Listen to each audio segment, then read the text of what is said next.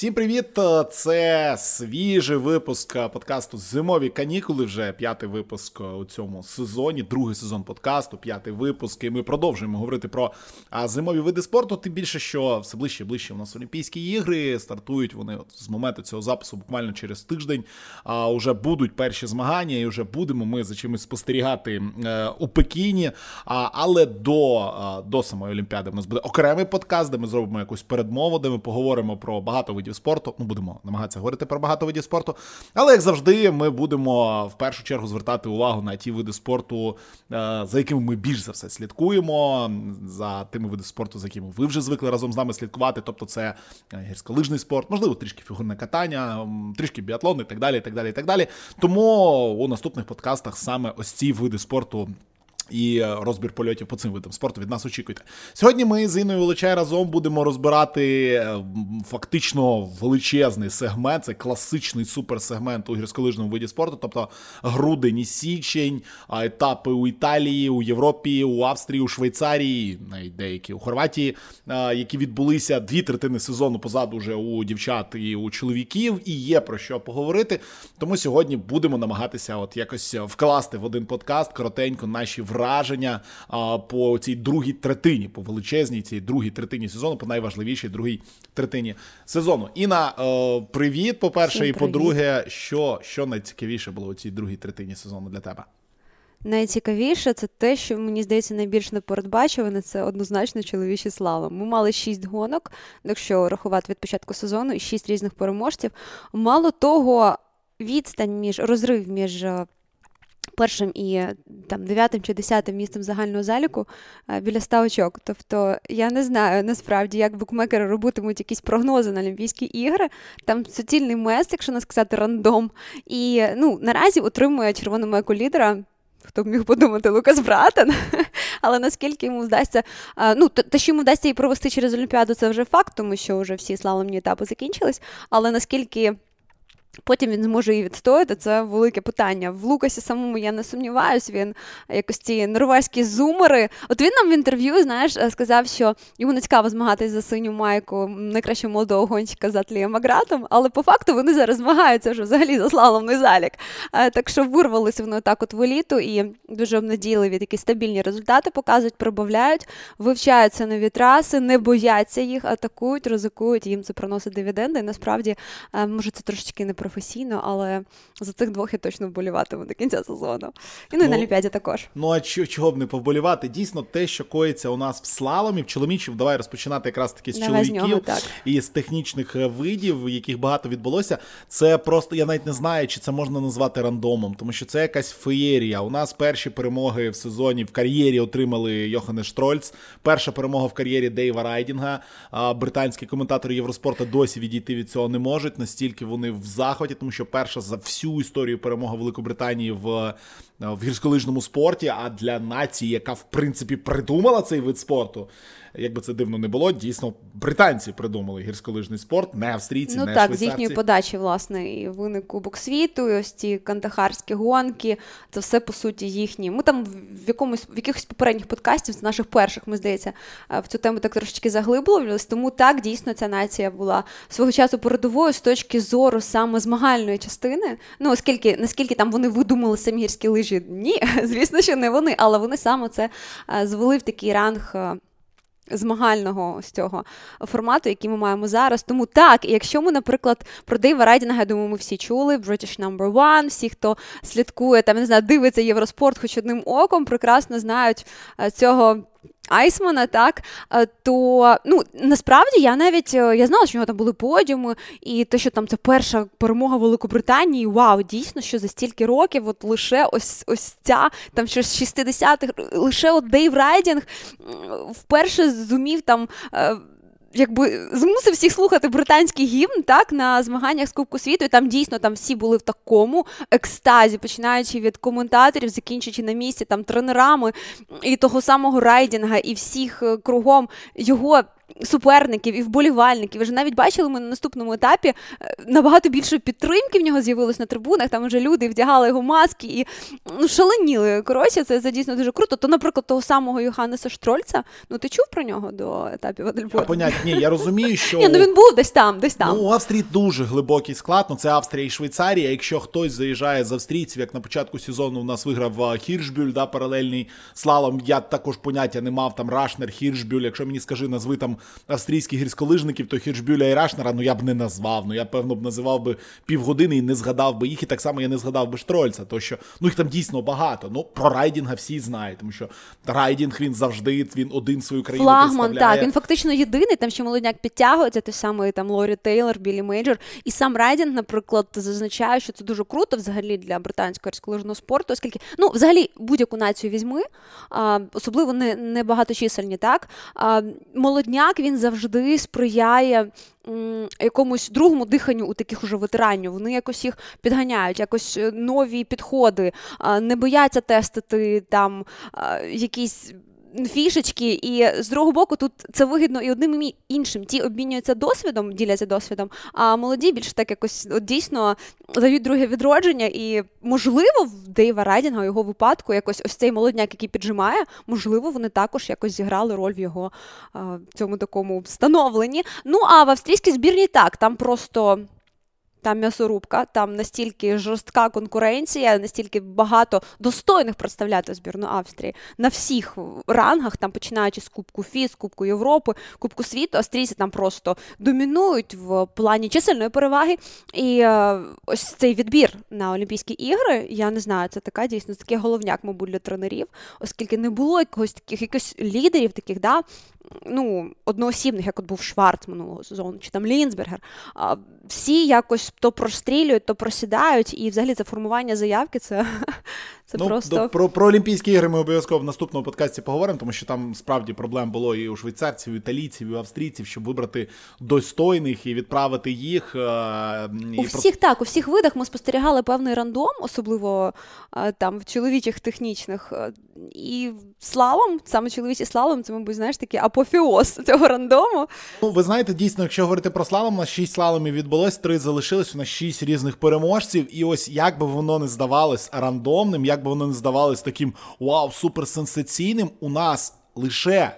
Йоханнес Штрольц і ще в першому етапі, про який ми вже говорили, Крістофер Якобсен, це люди, які вперше заїхали на подіум. Всі інші, хто бував на подіумах в слаломах в цьому сезоні, не вперше на подіумах на Кубку світу. І якщо порівнювати слаломи, наприклад, з супергігантами і даунхілами, то там купа людей вперше заїхали на подіум в своєму житті. Брайс Беннет перший подіум, Де Аліпрандіні перший подіум, е, Рафаель Хаасер, Томпсон, Гізенданер, Хемецбергер. Це всі люди вперше заїхали на подіум. А у слаломі і у гігантському слаломі перші подіуми у нас тільки Аліпрандіні гігантський слалом, ви викреслюємо у слаломах іванських слаломах Алі Прандіні Якобсен і Штрольц. Тобто більш сенсаційним. Получається, у нас все-таки є швидкісні види, чи що? Чи більш, знаєш, от е, я не можу знайти правильне слово, не рандомний, а більш от, ну, такий от точечно рандомний, тобто якась невідома простріл людина. Простріл якийсь просто. Який простріл, як у, у того Блейза Гізінданера, який з 43-го номера в'їжджає на подіум. Тобто, І, у... і, і на Ханенкаймі. На Ханенка, так, тобто у слаломі, якщо у нас є е, якась група людей, пул, там так, 15, пул, 15, 20, і між ними, то у швидкісних дисциплінах, ну дійсно, ну який Бродрік Томпсон який Хазер, який Хемесбергер. Тобто вони 30 років прострілюють і заїжджають Але дивись, на подіуми. це не зовсім рандоми також. Того що якщо ми говоримо наприклад про того самого Томпсона, взагалі канадська збірна, чоловіча особливо мені дуже подобається, особливо ці Crazy Canucks, наступне покоління, вони дійсно класні, вони в них дуже круті традиції. З ними працює кучера. Е, чемпіон світу, секундочку. І е, якби це нащадки, по суті, навіть кровні нащадки ось тих минулих поколінь Crazy Canucks, які там просто розривали. І для мене це не дивно. Для мене дивно, наприклад, той самий Брайс Беннет, який е, показував також дуже класні гонки по сезону, мабуть, не всі йому підходили, не всі траси, не всі схили, але були у нього і дуже класні саме відрізки. І в багатьох гонках він показував топ-швидкість. Тобто ем, також якби на нього варто було звернути увагу і розуміти, що прийде час, коли цей хлопець вистрелить, і це сталося у Вальгардені, що для Бреса Бента взагалі зовсім не дивно, оскільки якщо ми подивимося на його історію виступів у Вальгардені, саме у Вальгардені він Брайс Wov the Crowd, да, коли він там з 60 якогось номера заїхав в десятку, потім він був дуже близько до подіуму там кілька разів. Ну тобто для нього це була саме така. Саме його саме підходяча локація, і не дивно, що він тут також. Тобто мене взагалі не здивував цей результат. Я знала, що рано чи пізно він заїде. Я не думала, що одразу на перше місце. Так, знаєш, е, перший потім кар'єрі одразу фух на сослонгу перемога. Ну але Багато ми вже такого бачили в цьому сезоні з тим самим Штрольцем. Перемога в Адельбодені. Ну, де не не, не, не де попала, дійсно в Адельбодені. Ну, якщо підводити якийсь підсумок під під обговоренням слалому, нагадаємо, Клеман Ноель виграв Валь-д'Ізер, в Мадоні виграв Себастьян Фосс-Сольвог. До речі, ось Мадонна саме певно не сенсаційна, незважаючи на те, що їй мав вигравати Клеман Ноель, який там за двоє воріт до фінішу страдланув. Але в Фосс-Сольвог, Пінтуро і Якобсен виглядає як такий ну реальний нормальний подіум, який тебе не шокує, коли ти зранку ну, не шокує новини. після попереднього подіуму, коли ти ж Якобсена бачив на ньому. Ну так, Тоді так, так, так. А от потім дивимось ми Адельбоден, Штрольц, Феллер, Штрасер, ти такий, так, окей, це вже щось нове. Потім дивимося Венген Братен, Юль, Раццолі, ти такий окей. Потім Кіцбюель, Райдінг, Братен, Крістоферсон. І нарешті Шладмінг, Штрасер, Маграт і Фелер. Фелер, який був 24-й після першого спуску, і ну, який само, тільки після ковіду. Так ну, тобто... само так, він в Шладмінгу з 28-го пробився. Ну, Феллер взагалі е, при всій своїй. О, ось, ну він він ж неоднозна... неодноразово говорився, зазначав, що йому краще страдланути, аніж їхати повільно. І тим не менше він показує просто знаєш, чудеса стабільності. Став найстабільніший гонщик в австрійській збірні, хто ну, міг подумати. Пропустив він тільки через ковід. і Пропустив він тільки через ковід. І, По суті, головна надія зараз в технічних видах на Олімпі. Хто би Фьолер, який, знаєш, ну от зараз Віняцер і Ноель з цим страждають, або вони їдуть круто, або вони не їдуть ніяк. От Фьолер свого часу. Це був просто, знаєш, першопроходцем в цьому плані. Ну, може і так. Ну, але ти знаєш, от е, від слалому, якщо трішки відійдемо до гіганту, до гігантського слалому, у чоловіків, ну, напевно, не цікавий сезон, можна сказати, у гігантському слаломі, тому що ну, є супердомінатор, є тотальний домінатор. Марко Одермат виграв Зольден, Марко Одермат виграв е, Вальта Бадії, Марко Одермат виграв в Адельбодені, і, і, здається, все. Правильно? Ну, цього цього досить. Якби він навигравав. З головою. Ну, Якщо знаєш, наприклад, у фізпредікторі є а, там ставки, mm то в слаломі можна ставити спокійно на other skier, і знаєш, ну це в багатьох випадках простріли. Точно так само ганському славу можна ставити на Марко Одермата. І по-любому, там в кожній, як мінімум, в двох третинах гонок ви вгадаєте. Так що ну так воно певно і буде. Якщо говорити про гігантський слалом, там уже відрив у Марко Одермата в загальному заліку дуже великий. Там на 120 очок, на 220 очок. Та й в генералі також. Е, ну так, звичайно, в нього тільки одна невиграна гонка. Це перша гонка в Альтабадії, одна єдина. Залишилося ще три гіганта Українській горі, два і фінальної Куршавелі. І там, ну, звичайно, Крістоферсон після його перемоги у Альтабадії здавалося, що все буде окей. Крістоферсон досить стабільний, але ну якось, от е, єдине про що хотілося б все-таки поговорити, от в рамках цих технічних видів, мені хотілося б поговорити. Ми вже поговорили про Одермата, і всім зрозуміло, що це супердомінатор. Ми ще про нього поговоримо, коли будемо говорити про швидкісні. Але є одна людина, про яку ми не будемо говорити, коли ми будемо говорити про швидкісні, як про яку все-таки хочеться з тобою поговорити, це Олексій Пінторо. Угу. І те, що коїться з ним, так він в залі І ще Крістоферсона собі там також відмітив. Ну і Крістоферсон. Крістоферсон, Крістоферсон просто, от я скажу так, Крістоферсон, а я від нього більше нічого не очікую. Ні, а згадай минулі роки, так само.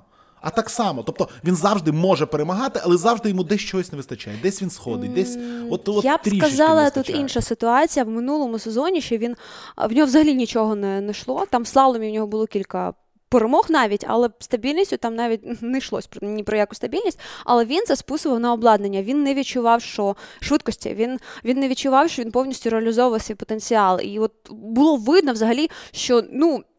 По-перше, в нього якийсь от дійсно як demons in, in, in his head, але зараз цього сезону він виглядає впевненіший. Він якось спокійніше реагує на свої промахи, на сходи. Він він відчуває, що ем, швидкість, що в нього є швидкість. І е, для нього от він він взагалі постійно це наголошує, що для нього головне це skiing fast. От, місця це вже таке. От він він якби тут е, відштовхується від себе, він дуже сфоксований на собі. І я все ж таки думаю, що на Олімпійські ігри і на продовження сезону. Ем, Його вистачить ось цього ось цієї впевненості в собі, впевненості в своєму обладнанні. Це інший Генрік, ніж ми бачили минулого інший, звісно, ніж той, що був там кілька сезонів тому. Але все ж таки він на правильному, мені здається, шляху повернення до того Хенріка, до якого ми звикли. Тому я би за Хенріка була спокійна. А от за Алексіса Пінтуро, от з ним твориться те, що з Хенріком минулого року. Він.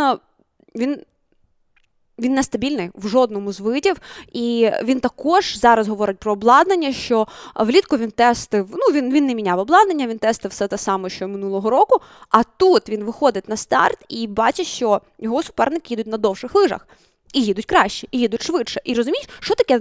Посередині сезону міняти якісь налаштування. Ну, це стрес, це невпевненість, це м- він відволікається постійно на це все, і це явно не йде йому на руку. І взагалі те, як він а, як він реагує на свої поразки, ну це це не свідчить про, про, про щось позитивне насправді. І я би, ну, якщо чесно. Я би не ставила на Альгіса Пінтуро навіть в цій Олімпіаді. Можливо, він десь якусь комбінацію заїде. чи...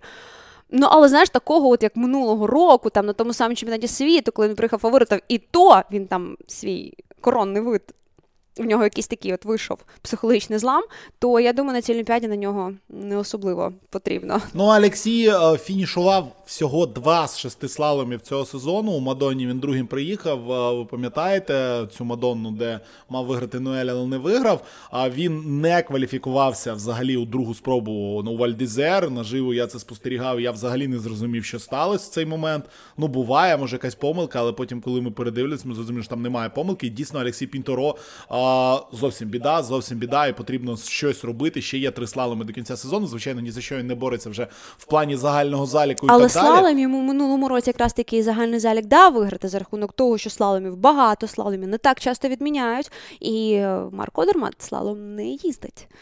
То в цьому сезоні в нього слаломі провал, як і в принципі в гіганті. Там є кілька подібних результатів, що в тому, що в тому виді, але такого Олексіса Пінтуро, як був минулого року, ми не бачимо навіть навіть тіні того Олексіса Пінтуро. Тут питань зовсім немає. Поїхали до швидкісних, тут набагато менше є про що говорити. Хоча, е, якщо дивиться, ви подивитеся так на загальні таблиці загального заліку, там у Даунхілі і у Супергіганті, у Даунхілі залишились два Даунхіли до кінця е, сезону проїхати у Квітфілі і фінальний у Супергіганті. Також два супергіганти залишились там все ближче до розв'язки вже. Е, і що найцікавіше, Марко клятий Одермат у Даунхілі програє Кілде всього-навсього 44 бали у заліку Даунхілів. І це Марко Одермат, який просто не їхав в Валь-Гардену, і він її пропускав, і Супергігант він там провалив. В Супергіганті він теж програє там 60 очок е, Кілда. Якби він налаштовувався на ту Валь-Гардену і дійсно поїхав там обидві гонки, але він тоді пропускав якраз даунхіл, і Супергігант там дійсно завалив у Валь-Гардені е, дуже сильно. Він взагалі міг би бути лідером і у даунхілі, і у Супергіганті, і у гігантському слаломі. І це, блін, ненормально. У нього 1200 очок у загальному заліку, у Кілда 825 і залишилося 4 швидкісних гонки до кінця сезону сезону. Тобто, навіть якщо Кілда їх виграє усі чотири. То Марку Одермату для того, щоб стати о, переможцем загального заліку, потрібно набрати 26 очок за останніх 11 гонок. Якби я думаю, не проблема. Come on, я думаю, що це знову ж таки воу-воу-воу, зачекай. В наступному році він буде боротись за три види і за генерал, само собою. Тобто, дивись, минулого сезону він був там скрізь другий, і в супергіганті, і в гігантському слаломі, і в генералі. Зараз він же, ну, фактично, не можна сказати, що тримає в руках, ну, але близький до того, щоб е, мати як мінімум малий кришталевий глобус в гіганті, і плюс великий також. То я думаю, що в наступному сезоні до цього додасться ще й гонитва за заліком даунхілі і в супергіганті також. Слухай, я переб'ю. А чого не в цьому? Просто питання в тому, що е, якщо говорити про стабільність. Якщо говорити про стабільність у даунхілах, у супергігантах, Марко Одермат набагато стабільніше, ніж Кілде. Тому що як Кілде їде? У Кілде є два варіанти. Кілде їде Годжа. Кілде їде як Софія Годжа, і дай Бог здоров'я. Кілде або виграє, або сходить. Так, Кілде виграв штрайф. Перший на другому на недільному штрайфі в нього не так пішло. Тобто він не повний штрайф виграв. Повний штрайф виграти не вдалося. Нагадаємо, його виграв Біт Фойц і Марко Одермат був другий. А, Кілде виграв Лауберхорн. Знову таки перший. Той, що покороче, довше він не виграв, довше в нього зовсім не вийшло. Виграв повний Вінс. Лауберхорн, Вінсент Кріхмайр, який там скандально був допущений, але все-таки був допущений. А Марко Одермат скрізь там другий, третій, четвертий, А другий, чого ми розглядаємо лише їхню дуель? Чого ти списав от Бята Фойц? Ні, я не списую. Він Я маю на за- увазі, якщо порівнювати їх двох, звичайно, Біт Фойц для мене я за нього дуже вболіваю. І е, Він іде до свого п'ятого рекордного вже глобусу в дисципліні саме. І Бятфьо це той, хто знаєш, так довго запрягає, а потім швидко їде. І на початку сезону у нього все стабільненько. В нього єдине борміо там. Не пішов. Це по суті якби єдиний його ДНФ взагалі. Я не запам'ятаю, скільки там років підряд. І Бятфьоц може під кінець сезону ще в Квітфілі тому самому показати і на фіналах також. Того я би не списувала з Бята Фьоца, але те, що йому зараз дихає в спину, фактично, його ж вихованець. То знаєш, навіть є такі фотки з е, того самого Кіцбюеля, де стоїть там на першому плані Бят Фьоц, і з нього за спиною Марк Одерман. Це дуже знаєш промовисто, так. І я думаю, що це те, чим зіткнеться Бятфьо з наступного. Знаєш, типу, це, це типу як теперішнє, а це майбутнє. І я думаю, що саме цю дуель, ну плюс там кілда, ми будемо вже з наступних сезонів розглядати, обговорювати саме Ну, в швидкісних видах. Да, я просто переживаю, що у чоловічому загальному заліку наступних років вісім ми нікого обговорювати не будемо. Я не Окрім думаю. Марко Одермата. Я думаю, нам це буде просто не цікаво, і якби ми закрили це питання до Олімпіади в Дай Мілані. Боже, Кортіні. щоб він довіз цю форму, дай Боже, щоб не було ніяких травм. Того, що ну, а, травми це така фігня, яка трапляється там з кожним спортсменом що три роки, да, і третина спортсменів так чи інакше по сезону а, щось пропускає і на якийсь там період вилітає через травми. Тому мені дуже хотілося, щоб Марко Одермат цього уникнув. Не так багато насправді топових гонщиків, яким це вдалося по, по кар'єрі. Я мені здається, на пальцях можна перелічити. Я там, мабуть, тільки ціни Маза так згадаю, який вдалося уникнути таких серйозних травм і пропусків там якогось куска сезону. Того мені хотілося б дійсно, щоб Марко Одермат. Тримався Тримав, так ну, і і будемо стояв в, в авангарді цього всього, і за ним щоб тягнулись зараз, тому що він дійсно дуже дуже високу планку. Йому байдуже де їхати, йому байдуже, яка траса, які кондиції. Він впевнено, він круто, він з запасом. Він настільки здається, це легко і. Ну, це просто, знаєш, це насолода насправді дивитися його проїздами. І і коли коли він це так легко. Ага, подивись, от просто стань в стартовому будиночку і подивись вниз. І подумай, наскільки це легко. І і, і дійсно Одермат робить так, що це здається легко. Ну, закінчуючи з даунхілами, дуже цікавий сезон з точки зору переможців. Ми вже говорили про Брайса Беннета, який виграв. Паріс виграв у Борміо. Тут нічого нового, якби немає. Кріхмайер виграв у Венгені. Досить цікаво, е, досить цікава перемога на повноцінному даунхілі на Лауберхорні. А і дуже насолив він так швейцарцям. Так, це завжди так по столу просто. Але слухай, але тут, же, але тут же була відповідь. Тут же була відповідь, Була і відповідь, виграв у Кіцбювелі, якби вони обмінялися, все чесно, тільки Кілде по одній перемозі забрав, одну Ага, Венгені, ага. до нього А, а ті, типу, знаєш, в кожного вдома. У нього нема претензій, він собі все пацани, я виграю, все окей. Я виграв свою домашню гонку, я виграю свою другу домашню гонку. Одна домашня в нього вже була в Біверкріку, друга домашня в нього буде в Квітвєлі. В нього дві домашні гонки. Йому йому класно. Ну а ні, все чесно. Слухай, у австрійців дві домашніх, дві, у швейцарців дві домашніх, дві, у італійців дві, і у Кілде дві. Якби все, все як має бути. Все як має, Тільки все чесно. Канада і Франція трішки не вписуються. Ну і там дійсно класна заруба. Кілде на 8 очок більше, ніж Біт Фойц має. Е, Третій взагалі йде Матіас Майер. Досі в нього 402 очки, 401 у Марко Одермата. Майер просто стабільний. Майер фінішує, Майер, Майер заїжджає. Так дійсно, після початку сезону в нього результатів класних немає, але він завжди близько там до топ п'ятірки, тому у загальному заліку більш-менш Майер тримається. Ну, і Ну, але для нього нічого нового. Він вже скільки сезонів підряд другий. В нього двічі олімпійський чемпіон, в нього жодного кришталевого глобусу і жодної медалі чемпіонатів світу. Ну, це знову ж таки наштовхує на те, що можливо на Олімпійських іграх нам варто від нього чекати.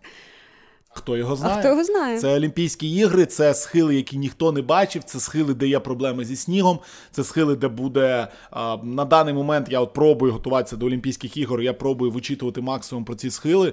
Я тільки знаю, що там вже більше ніж рік пробують настрілювати сніг нон-стоп, і там е, навіть літом роблять ці water injection і тримають цей сніг, і там просто фантастика, якась то, то скільки грошей вони туди вбухують. Але те, що ніхто не бачив цих схилів, і ніхто взагалі не розуміє, як там будуть їздити, це звичайно досить Ну, цікаве це знову ж таки, знаєш, це, е, як тобі сказати, на руку Одермату, того, що йому ніби як байдуже їздити де і по чому, і знає він це, не знає, які там кондиції. І ну знову ж таки, мені здається, буде, буде нас багато несподіванок. Але ми про це поговоримо. Ми про це поговоримо в наступному подкасті в передмові. На переїжджаємо далі. Переїжджаємо до жінок. У жінок відбулося 25 гонок. Ще дві гонки а, до Олімпійських ігор відбудуться на Кандахарі у Гарміші. Я не розумію навіщо. 29-30 числа будуть дві швидкісні гонки даунхілу супергіганту Гарміші. 29-30 е, Через 36 годин після фінішу гонки у Гарміші вже будуть перші тренування, наприклад, у чоловіків у Пекіні.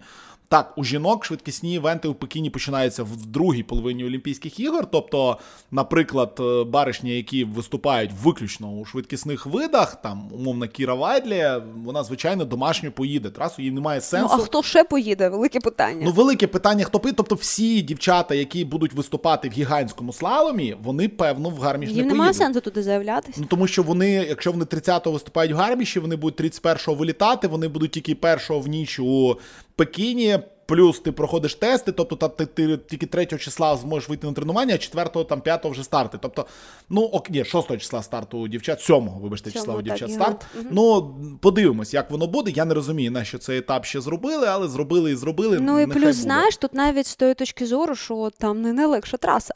Там ще можна, не дай Бог, травмуватись перед Олімпіадою, і дійсно, кому це потрібно. Ну, але такий календар і.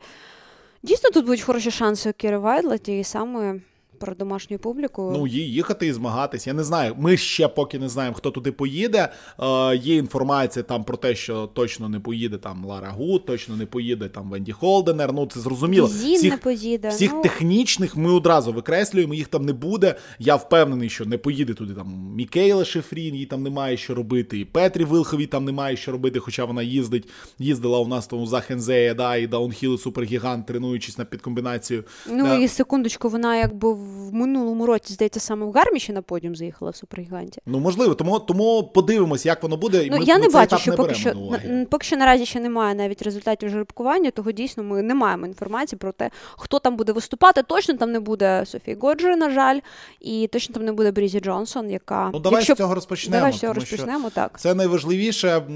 Розпочнемо взагалі зі швидкісних у дівчат. Там все зрозуміло. Також у дівчат просто феноменальний сезон сезон від Софії. Отже, Софія виграла 4 даунхіли, не все, що доїхала. Все, що доїхала, не фінішувала у Заохензі, у Заохензея, і все здавалось було прекрасно. Софа, якщо вже їхала, ну це було дійсно страшно. Тобто вона е, виграє просто якісь космічні секунди і так далі. і все в неї було З такою кількістю помилок, з таким взагалі вона просто на грані просто.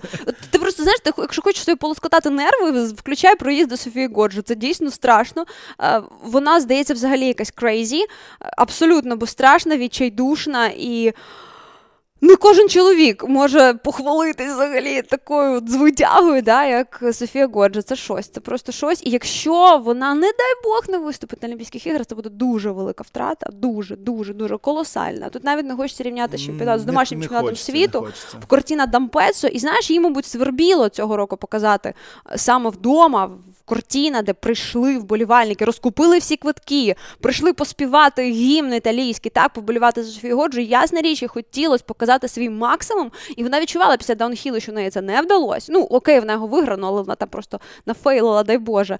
А, То в супергіганті всі розуміли, що на момент старту гонки, навіть по передстартовому інтерв'ю, що траса дуже така химерна якщо не сказати. Якщо Траса сказати була м'яко. жахлива, її виставив тренер Естер Ледецької, він її виставив просто. Під сноуборд, під що він її виставив? Я, я не, не знаю, під що він виставив, але 22 ДНФ і 2 ДНС, а найбільша кількість не фінішувавших спортсменів. ДНС це називається люди, які не вийшли на старт. Сказали, та ну його в баню. Я не, я не поїду, да, і робіть собі, що хочете, я їхати не хочу.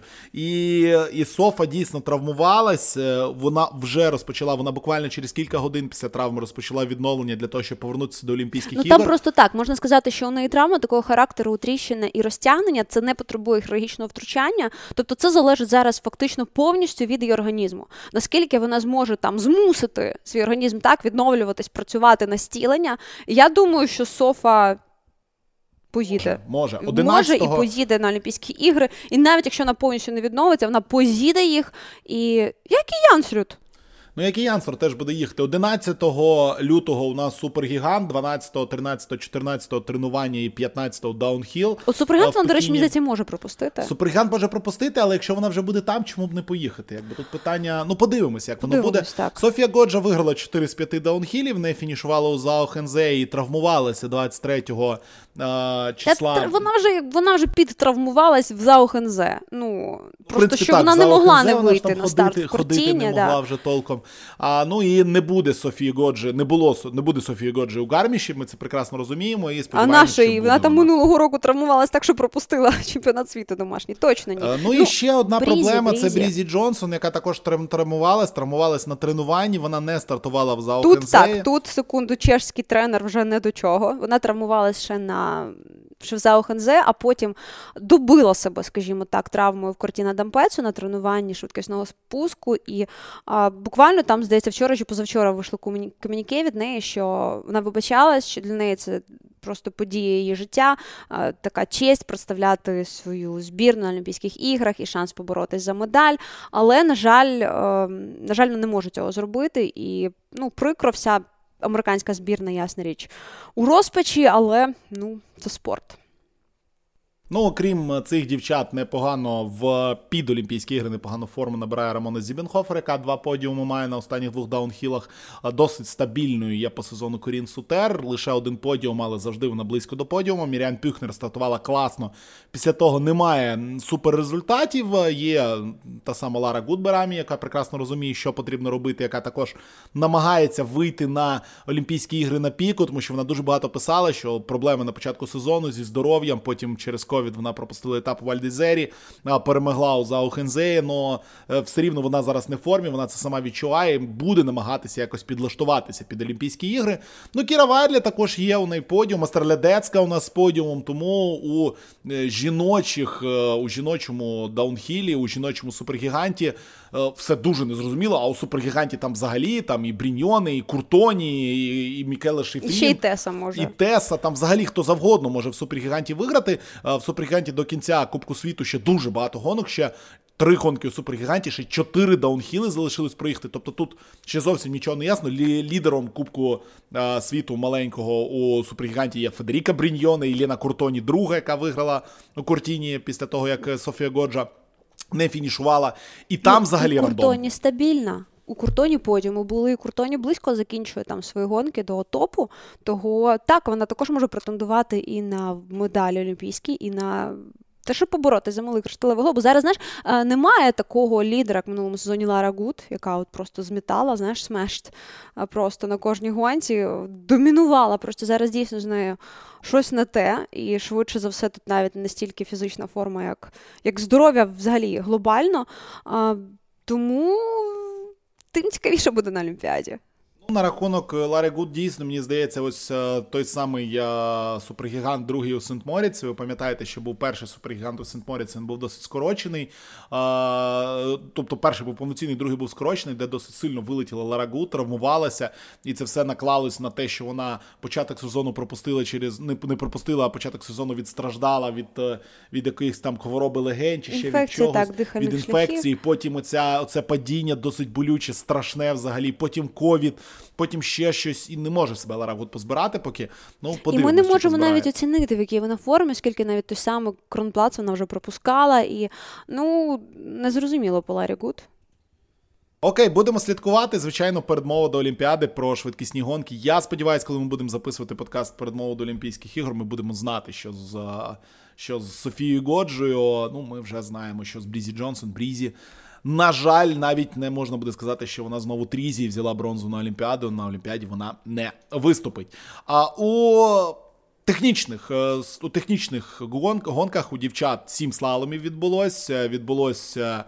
Шість гігантських слаломів. В слаломах Петра Вилхова уже гарантувала собі маленький кришталевий глобус на 220 очок. Це єдиний, більше. так, вид поки що у нас Єдиний, який ну не рахуючи паралельного, який там був тільки один. Це єдиний, mm-hmm. який вже визначився. І Петра Вилхова 100%, якщо навіть не буде їхати до кінця сезону, буде з маленьким кришталевим глобусом у слаломі, де вона у семи гонках набрала 660 очок. Вона має 5 перемог та 2 других місця. Програла тільки Кілінгтон і Шладмінг Кейлі Шифрін. medium Тобто тут взагалі ніяких питань немає. Мікейла нагадаємо ніяких пропуск... питань, ніяких інтриг, ніяких, ніяких сенсацій. питань. Ну чому інтриги є? У Шладмінгу була інтрига, була боротьба. Мікейла плакала, всі всі діла і так далі. Мікейла пропустила Лієнц через е, ковід. Е, Кранській Горі не фінішувала. Ну, але дивися, глобально, якщо брати там минулі сезони, нічого нового.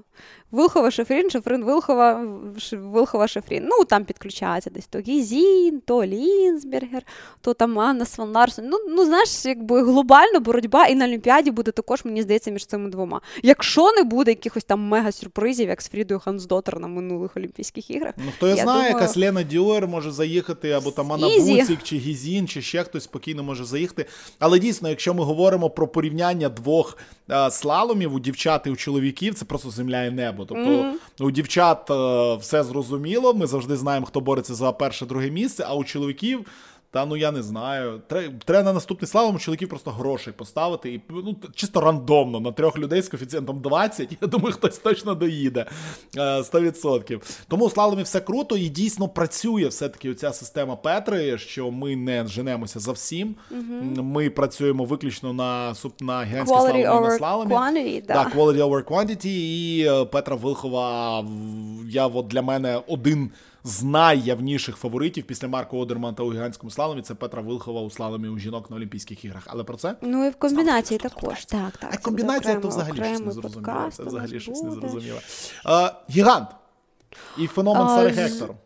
Знаєш, що я хотіла сказати на рахунок слалома. Круто, що е, ми зараз спостерігаємо таку конкуренцію, того що свого часу Мікала Шефрін, як і Марко Одерман зараз, е, показувала, наскільки їй легко перемагається в слалом, і в гіганті також. І тут з'явилась, знаєш, нашла коса на камінь, і тепер видно дійсно, чого це вартує для Мікала, як їй важко це дається, і як це наскільки вона дійсно, наскільки це багато для неї значить. Ті самі сльози в шладмінгу, да, ти бачиш, що дійсно якби це і не просто отак от з неба падає на голову, через те, що вона така класна талановита, а що дійсно тут праця, тут підхід тактичний, робота з тренерами, вибір календаря і так далі, і так далі, і так далі, що тут дійсно дуже, знаєш, така от кропітка праця за цим стоїть. І дякую, Петрі, хочу сказати за це дякую. Насправді за таку інтригу. Хоча між двома лише учасницями, але тим не менше. І так само хочу зараз подякувати Сарі Хектор яка знову ж таки всім визнаним фаворитам ще там з кількох минулих сезонів зараз знаєш, так насипала солі добряче. І саме вона зараз є якраз таки лідером загального заліку Кубку світу в гігантському слаломі, беззаперечним, і саме вона зараз є основним фаворитом на Олімпійські ігри. Тут питань немає. Дійсно, у гігантському слаломі їздить його Вилхова, і має три подіуми. І Мікейла, яка розпочала з двох перемог е, і з подіуму з другого місця у Куршевелі, здавалось би, все в неї прекрасно. Але Мікейла після е, ковіду два гіганти проїхала досить слабенькими. І Український і у Кронплаці вона була досить далеко від подіуму. Е, у Кронплаці, хоч і йшла вона другою, здається, після першої спроби. Третьою. Чи третьою, так, третьою йшла. Сара Хектор mm-hmm. Петра була першою. І все рівно у другій взагалі не дуже дуже вдало. Причому її тренер ставив трасу. Ну так, Мікей, Мікейла зараз іде третя, програє 101 очко Сарі Гектор, там ще три гіганти їхати до кінця. І зараз Теса вийшла на друге місце, якщо я не помиляюсь. Ну так, Теса друга, 367 у неї, 361 у Шифрін, 331 у Вилхові, 462 у Сари Гектор. Сара Гектор великий-великий молодець, і Сара Гектор е, дійсно е, відпрацьовує і на Сара те, щоб Гектор дійсно їздить зараз всі траси. І дійсно по зубам зараз все. Якщо, наприклад, порівнювати, от я люблю це порівняння з минулим роком, там було два гіганти в Кранські гори, вона звідти за два старти провезла п'ять очок. Тобто, в друг, от в другому, одному з двох, вона навіть не кваліфікувалась в другу спробу, настільки був слабкий проїзд. А зараз це просто машина. Вона настільки потужна, вона дійсно собі може дозволити і помилятися, як та сама Софія Горжа, їй вистачає фізики, і вистачає техніки, щоб реабілітовувати, щоб е, і виносити всіх. Ну, феноменально. Сара взагалі 5 років в неї було повного, скажімо, ну не дно, окей, але просіла вона дуже конкретно і вже про неї не почала навіть забувати, списувати її з рахунків.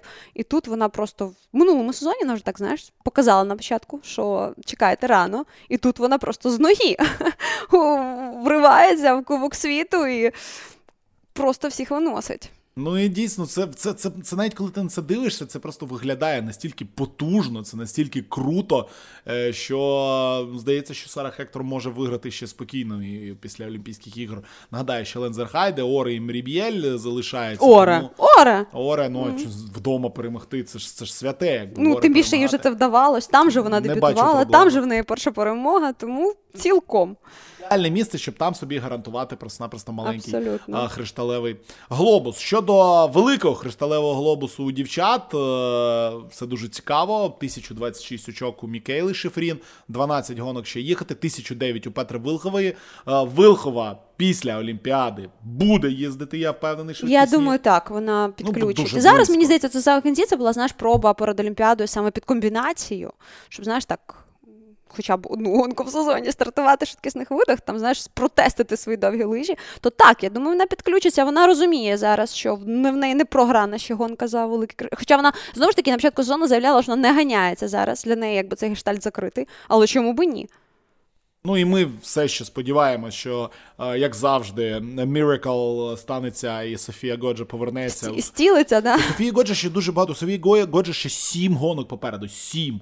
А це людина, яка навіть гігантський слалом заявлялася, навіть там їздила в цьому сезоні. Секунду, вона починала з гігантського слалому. Перший подіум в кар'єрі на зі гігантському слалому взагалі починала на секундочку. Зі Всі там слалому, були, всі там починали. Так, так що все може бути. Тому ми сподіваємося, що вернеться ще Софія. Так, вона програє зараз е, Мікейлі майже 250 балів, 270. Але знову таки у Софії ще 7 гонок попереду, а у Мікейли, наприклад, технічних 5. Але ми знаємо, Але що Мікейли супергігант поїде. Ну і даунхіл може поїхати. Може і даунхіл поїхати. Е, Дуже цікава розв'язка, і подивимося, як воно а, далі буде. А в принципі, ми говорили. Знаєш, у нас результати. так. У нас зараз тут така ситуація склалася, що в чоловічому Кубку світу а, в окремих видах, в окремих видах. Там абсолютно поки що нічого не зрозуміло, то знаєш, картина в загальному вимальовується на користь Марко Одермата. То в жіночому навпаки, там якби більш ясно з окремими, особливо технічними видами, а загалом ще може все абсолютно перегратись і перемінятись. Ну і дійсно може все змінитись. Ну, подивимось, як воно зміниться. Е, короткі підсумки там Кубок націй. Е, завжди супер заруба. Австрія, Швейцарія. Австрія поки що попереду. Австрія попереду і у жінок, і у чоловіків. У чоловіків при тому там відставання менше 100 балів. Там 3, 3 800 у Австрії, 3 700 у Швейцарії. Так що там Хтось за цим слідкує? для Австрії і Швейцарії. Крім Австрії і Швейцарії, хтось за цим Це ти що? Це, це, це, Окей. ж свята війна. Ти що? Це ж саме святе. І зараз і у жінок, і у чоловіків Австрія на першому місці йде. Тобто Австрія у жіночому загальному заліку Nations Cup йде на першому місці. За рахунок кількості За рахунок кількості, ну, там топ-3 рахується ж тільки. Там тільки рахується топ-3, тобто з кожної країни. Ну і дійсно, е, другі швейцарки йдуть, треті італійки, а італійки могли би бути вище, тому що там і Куртоні, ми знаємо, добре їде, і Бріньони, і Годжа. І італійки там ще змагаються, не відпустили. Але це завжди цікаво. Це завжди цікаво, хто там за що бореться і так далі. І ще знаєш, класна статистика. Отак, якщо взяти всі результати всіх етапів Кубки світу, хто скільки там золотих медалей виграв і так далі. і так далі. Тобто 50 у нас е, медалей було вже розіграно, 50 змагань в сумі у дівчат і у чоловіків було е, на цьому етапі Кубку на цьому сезоні. І там 10 золотих поки що у Італії. Італія перша у цьому рейтингу за рахунок Годжі. Е, в першу чергу там Пайрес виграв. Швейцарія, Норвегія мають по 9, бла бла бла, і там вниз пішло. Е, По іншим країнам дуже цікаво, що найбільшу кількість подіумів має збірна Австрії 30, і Швейцарії також 30. Але у Швейцарії 9 перемог, а у Австрії всього 4 перемоги, 13 других і 13 третіх місць. Австрійці все стріляють, стріляють, і от так от. от Феллер стріляє. Феллер стріляє, так. Ну чого, австрійці, Аріана Редлер перший подіум в кар'єрі взяла. Тобто Хемецбергер перший подіум, Хаасер перший подіум, Штрольц перший подіум, Рашнер перший подіум, Хіршбюль перший подіум. Коротше, швейцарці стріляють ті самі, а в А австрійці щоразу нові. нові, да. нові, нові. Ну і останнє, що б хотілося б все-таки поговорити. Нагадаємо, ще раз у нас буде ще один подкаст, вже ближче до старту Олімпіади, можливо, вже навіть після початку тренувань на Олімпійських іграх. Подивимось, треба більше інформації зібрати.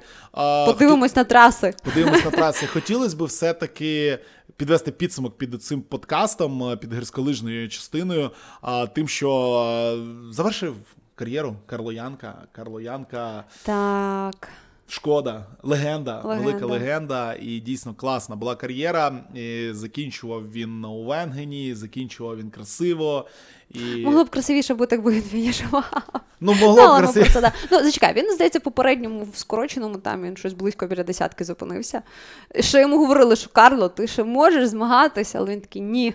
Як моє здоров'я і мій організм мені говорить про протилежне. Те саме можна було сказати про багатьох, і про Лігіті, і про Нойрьойтера так само. Ну, але вже вони, знаєш, як, як говорять, відчули, що enough is enough, і Ну, все правильно. Нагадаємо, Карла Янка, переможець загального загального заліку 2010 року, олімпійський чемпіон Ванкувера у гігантському слаломі, чемпіон світу у гігантському слаломі 2009 року у Вальдезері. Карло Янка, великий, великий, великий молодець і класна. Один із таких, знаєш, один із таких. Um універсалів швейцарської збірної, і дуже мені зараз хочеться провести паралелі тут із Марко Одерматом. Адже Карло Янка, по-перше, був його ментором протягом всієї. Його кар'єра, яка тільки знаєш, набирає обертів, і схожі вони там знаєш не тільки з ростом, а й тим, як починали, як одразу вірвались в еліту і виступають в тих самих видах. Розпочинав Янка то з ну, з гігантського слалому також і пішов скажу, далі по швидкісним. Що 4-6 грудня 2009 року, от один з своїх самих крутих сезонів, він зробив досягнення, яке з тих пір ніхто не може повторити. І ось нарешті з'явився у нас Марко, який може повторити, тому що він 4, 5, 6 грудня виграв комбінацію даунгіл і гігантський слалом у Біверкріку. З тих часів ні в кого не вдавалося три ось таких різних гонки виграти. І мені здається, що якщо зараз щось таке буде, на наприклад, супергігант даунхіл, гігантський славом три дні поспіль, то ну нарешті в нас з'явилась людина, яка їх теоретично може виграти. Це буде звичайно важко, але це можливо. А тому е, респект Карло Янка і є кому його замінити, скажімо так. Покоління е, підросло Підхопити, і підросло досить так. непогане. Так, ну і ще е, в на етапі в Кортіні стартувала Анастасія Шепіленко mm-hmm. на Кубку світу. Перша поява цього сезону, там, де купа людей не фінішувала. Вона все-таки фінішувала, програла дуже багато. Сама над собою жартувала у своїх соцмережах. Вона просто нарізку зробила з євроспортплеєра свого проїзду, де повирізала моменти, де її чуть не виносило з траси. А кого там не виносило? Виносило там абсолютно всіх. Добре, добре, що доїхала, добре, що не травмувалась, тому що, ну, як ви знаєте, як ви вже чули, багато хто не доїхав і багато хто травмувався. 34-ю закінчила найкращий результат в кар'єрі е, з Кубку світу. Ні, так ну що, круто. Ну, За чотири позиції до очок. За чотири позиції до очок. Очки за Кубку світу це це взагалі було б щось нереальне, і і це взагалі як. І на Кубку Європи не завжди вдається чи очки заробити, а на Кубку світу. Ну, але бачиш, знову ж таки, траса знайома. Вони там їздили минулого року на чемпіонаті світу, плюс тренуються вони там у Вальдіфаса, того доломіти. Сніг, принаймні, знаєш, так прикатались, пристрілялись, і що класно. Вітаємо нашу збірну ну, з таким так, досягненням. Так, так. Особливо, знаєш, перед Олімпіадою з точки зору там впевненості в собі.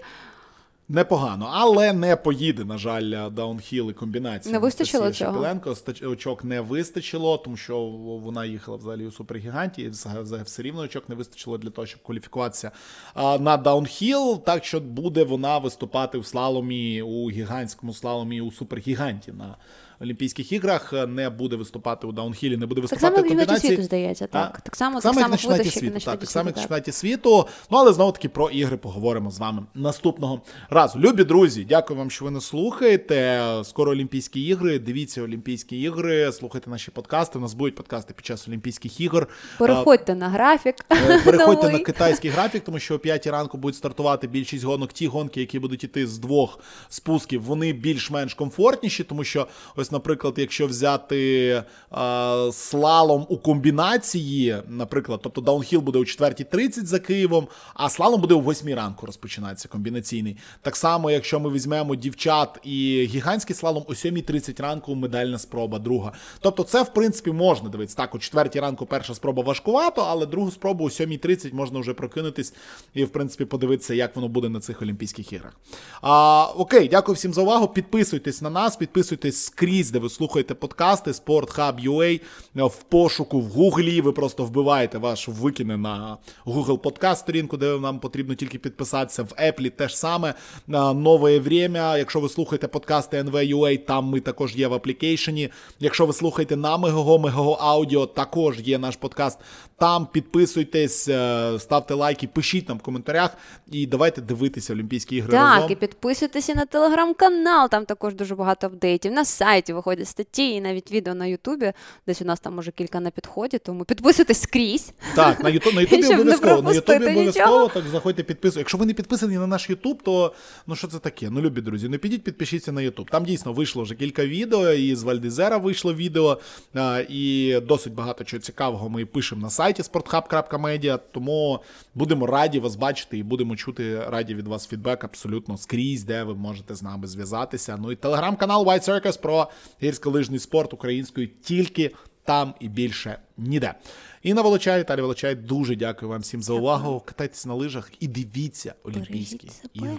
разом з нами. І бережіть себе, бережіть себе. Всім здоров'я. Дякую. На все добре.